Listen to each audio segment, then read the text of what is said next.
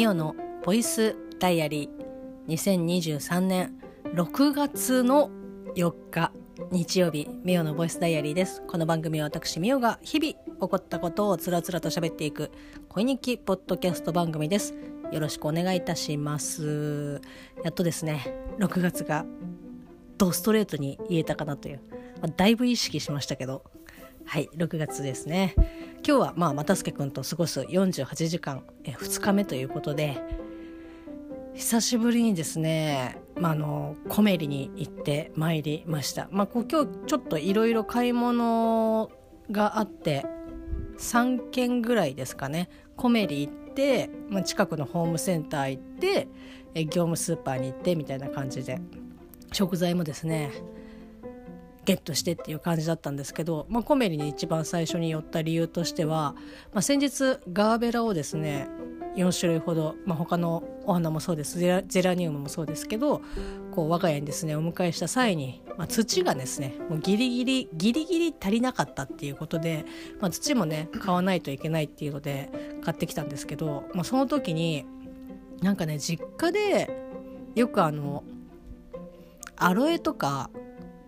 シソとかをこう植えてて、まあ、母の実家でもそうだったんですけど晩ご飯の時にちょっと手前ぐらい夕方ちょっと日が落ちかかったぐらいの時に庭からこうブチブチとですねブチブチと抜かないなあのちょきちょきねあのいくつかこう頂戴しましてそれが晩ご飯に出るっていうなんとなく自給自足的なところの憧れもあったししそねそのスーパーで買ってくると大体ですね消費が間に合わないというか、まあ、あの選定されてしまっているしそなのでなんか急いで作らなあの使わなきゃみたいなこうもうしそにこう囚われて食生活が回っていくっていう感じだったので、まあ、そういったしそは使いたいけどいっぺんにそんなにはいらないしなっていう感じもあって、まあ、試しにですね、えっと、しそを今回コメリでですねお迎えしました。はい、えー、お風呂が沸きました。はい。最近あの米がね炊けたりとかお風呂が沸いたりとかねいろいろすいません。あであのしそをですねお迎えしたんですけどあとバジルもですねもうなくなってしまいましたのでまた新たにですねお迎えをしましてこう何て言うんですかねめでるだけではなく、まあ、こうお育ちにお育ちいただいてその、まあ、お恵みをですねこういただくという賜るという生活をですねちょっとしてみようかなっていうふうに思って。バジルも前のアパート住んでる時にこう育ててたんですけど、まあ、あの乾燥させてねなんか生の生でバジルを食べるっていうのはちょっとねなんかあんまり得意じゃないというか、まあ、私の調理の仕方が良くなかったんだと思うんですけどお店でね出てくる時には全然食べれるんですけど自分家で食べるってなるとなんかどうやって使っていいのか分かんないし多分まあ調べれば全然そうね出てくるレシピは出てくると思うんですけどじゃあそれを家で食べたいか作れるかっていうとうーんっていうことで、まあ、結果あのどんどんどんどんあの増えていくバジルたちをもうとりあえずですねあの天日干しして乾燥させて、まあ、ドライのですねあのバジルオリジナルというかねあの自分家で作ったバジルをですね乾燥させて、まあ、それを、まあ、使ってたんですけど、まあ、それがとうとう底がつきましたのであバジルそろそろななんか仕入れないとなっていうふうに思いながら過ごしておりましたので、まあ、ちょうどいいやと思って。まあ、多分ねあの もうすでに出来上がったものを買ってきた方がまあ早いですし何だったらまあコスト的には多分まあトントンかなの手間を考えると多分買った方が絶対いいとは思うんですけどまあねそういったあの自然と共に生活をするっていうのをまあいいかなと思って心がね豊かになりますから。バジルも買って、まあ、今後ね育てていきたいと思うんですけどまあ虫とのね格闘ですよ。本当に。なんか又助君が担当しているサボテンあれなんていう名前だっけ？レイジャマル。レイジャマルえあれだよ。被害に遭ってるやつだよ、あ、まあ、レイジャマルをですねもう育ててる、まあ、他のサボテンも育ててるんですけどレイジャマルがですねもうつぼみ、まあ、花をねガンガン咲かせておりましてあれはその丸いサボテンからこうどんどんこうなんなんていうの？芽が出てきてそこからこう先端が花がこう綺麗なね薄ピンク色の花を咲かしてくれるんですけどなんか今年ちょっと前までそんなこと全然なかったんですけど、えっと、今回咲いている花にですね大量の、えー、アブラムシが発生しまして。まあ、最初ねあれなんだろうなとかって思ってたけど、まあ、よくよく見たらもう明らかにあこれはアブラムシだなっていう。であの私たちがそのレイジャマルを見る時とかって、まあ、大体まあ朝で帰ってきて夜とかなんですけど、まあ、その場合には花が咲いてないこと、まあ、あとは咲きかかってるタイミングでしか見たことがなかったのでこう花が閉じてる周りにアブラムシがたくさんいるみたいな感じでで爪楊枝とかでこう削いでは捨て削いでは捨てみたいな感じのことをやっていたんですけど、まあ、今日いよいよですね日中はもうガンガン咲いてますのであ咲いてるって思ってパッて見たらもうねちょっとあの黒くなっちゃっててその結局アブラムシが中に入り込んでみたいな感じ。だもともとは入り込んでたのかもしれないですけどもうあこれはちょっとやばいやばいなというかこのままいったらねアブラムシがもうアブラムシで、えーと、花がコーティングされてしまうという感じになってしまってしまうのでもうしょうがないと思って。であの殺虫剤をねちょっとあんま使いたくなかったのでいろいろ調べて、まあ、牛乳を薄めてですね水で薄めてアブラムシまあその鼻全体にこう吹きかけて、えー、と呼吸ができないような状態になってから乾いて、まあ、洗い流すみたいな感じなんですけど、まあ、それをやって、まあ、今後ねどうなっていくのかなっていうなんか調べれば調べるほどですねあの根絶するのが非常に難しいという、まあ、あの農家さんとかね、まあ、ガーデニングやっている方だったらもう本当について回る、えっと、話だとは思うんですけど今までねあんまりそういったことがなかったので結構ねあしぶといんだなこいつらっていう。でこれはえーと、ちっちゃい頃にあそうなんだなっていうふうに思って、えーと、知っていたんですけどアブラムシの、まあ、いわゆるその天敵っていうのがテントウムシにあたるんですけどでそのテントウムシから、えーと、守る身を守るための、えー、とボディーガードがアリという。でそのアブラムシとアリのこう利害関係っていうのは、まあ、アブラムシはその蜜を出してくれると。でその蜜をまあこうねボディーガード料という、まあ、超あの頂戴するということでアリがアブラムシのボディーガードをしている。でテントウムシから身を守ってくれるっていうのをなんかねなんだっけななんかの番組で見たんですよねちっちゃい時に。であそうなんだって思って。で今回でアブラムシの撃退法ですね。殺虫剤を使わない撃退法の第1項目にその天敵を置くみたいな。そのテントウムシを置いとくといいですよって書いてあったんですけどまずあのテントウムシをゲットするところがもうすでにハードルが高いっていう感じで、まあ、結局牛乳に至ったわけあの落ち着いたんですけど、まあ、牛乳を吹きかけた後にたまたまあれが何テントウムシなんだろう？なんかいっぱい斑点がある子だったんですけどちょっとね黄色がかったテントウムシだったんですけど、まあ、その子をですねちょっとあの捕まえましてそのアブラムシのところに牛乳をね吹きかけた後だ後だったんですけど、まあ、殺虫剤ではないから大丈夫かなって思って、まあ、その置いたらしばらくねなんかうにょうにょうにょうにょこう動いてたんですけどテントウムシが。でも結果ですねあの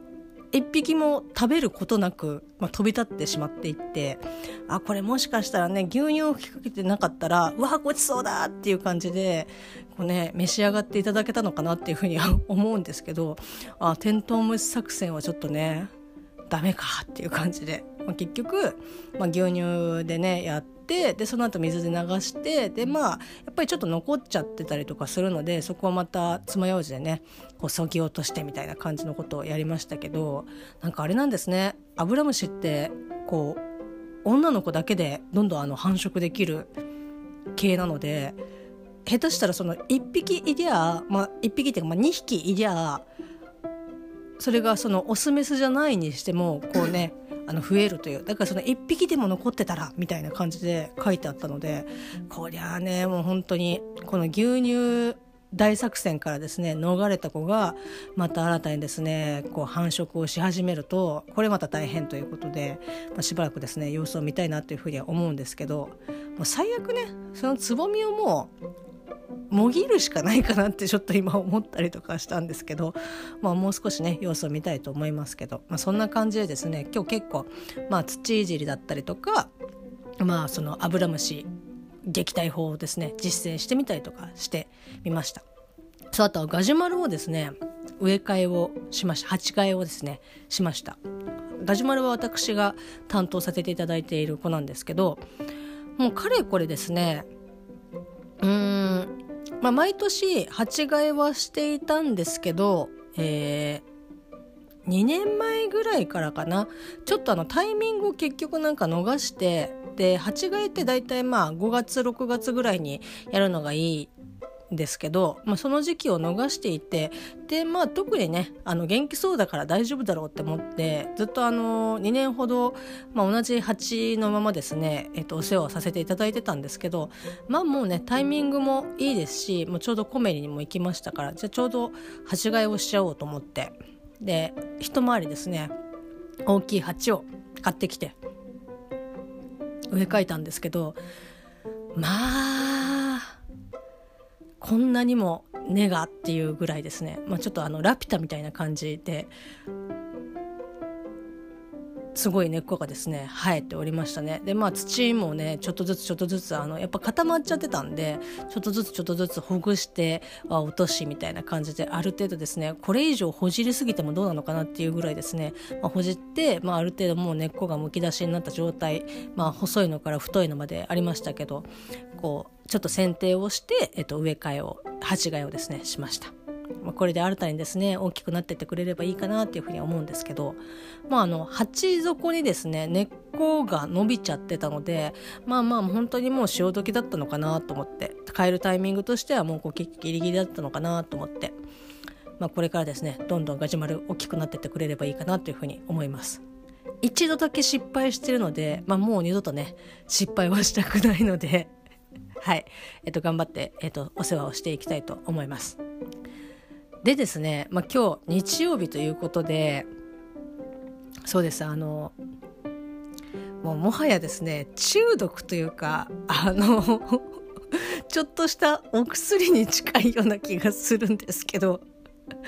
あのねやいやいラジオから派生して聞かせていただいております日曜日更新のですねポッドキャスト番組「東雲ビーフンスープレックス」本日ですね無事あの更新をされたのを確認して先ほどですね、まあ、ご飯食べる前に聞いてたんですけど、あ、の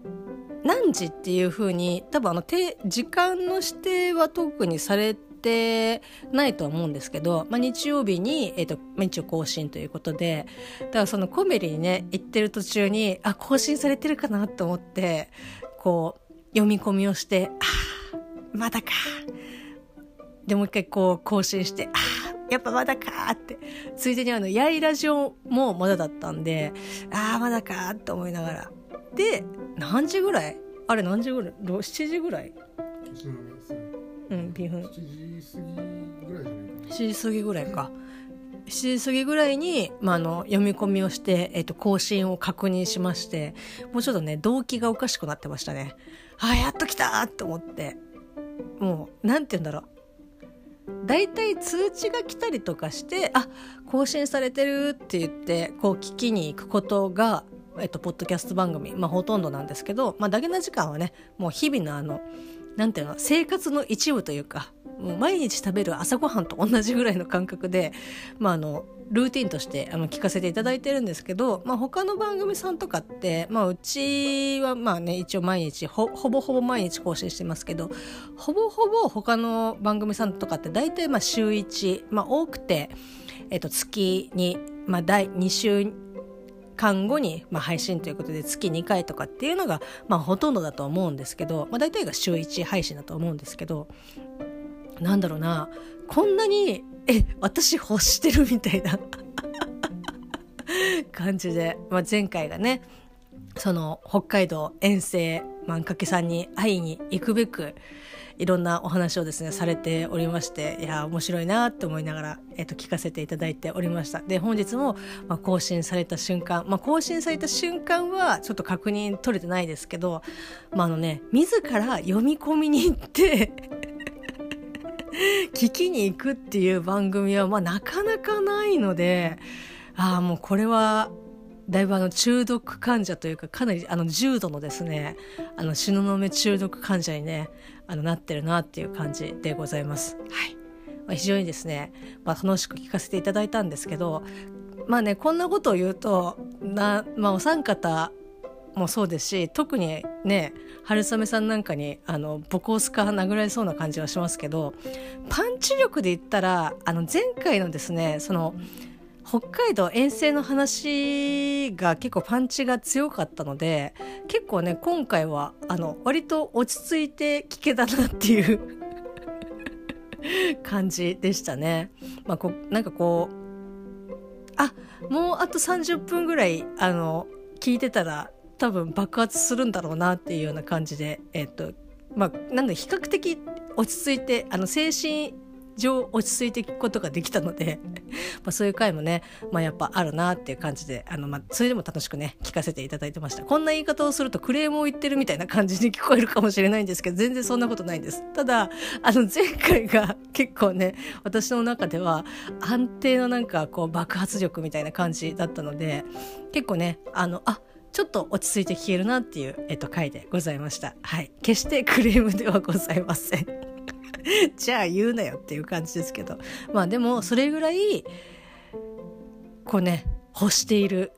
東雲ビーフンスープレックス。いやちょっとこれはねなんだなんだろうな。まあいくらか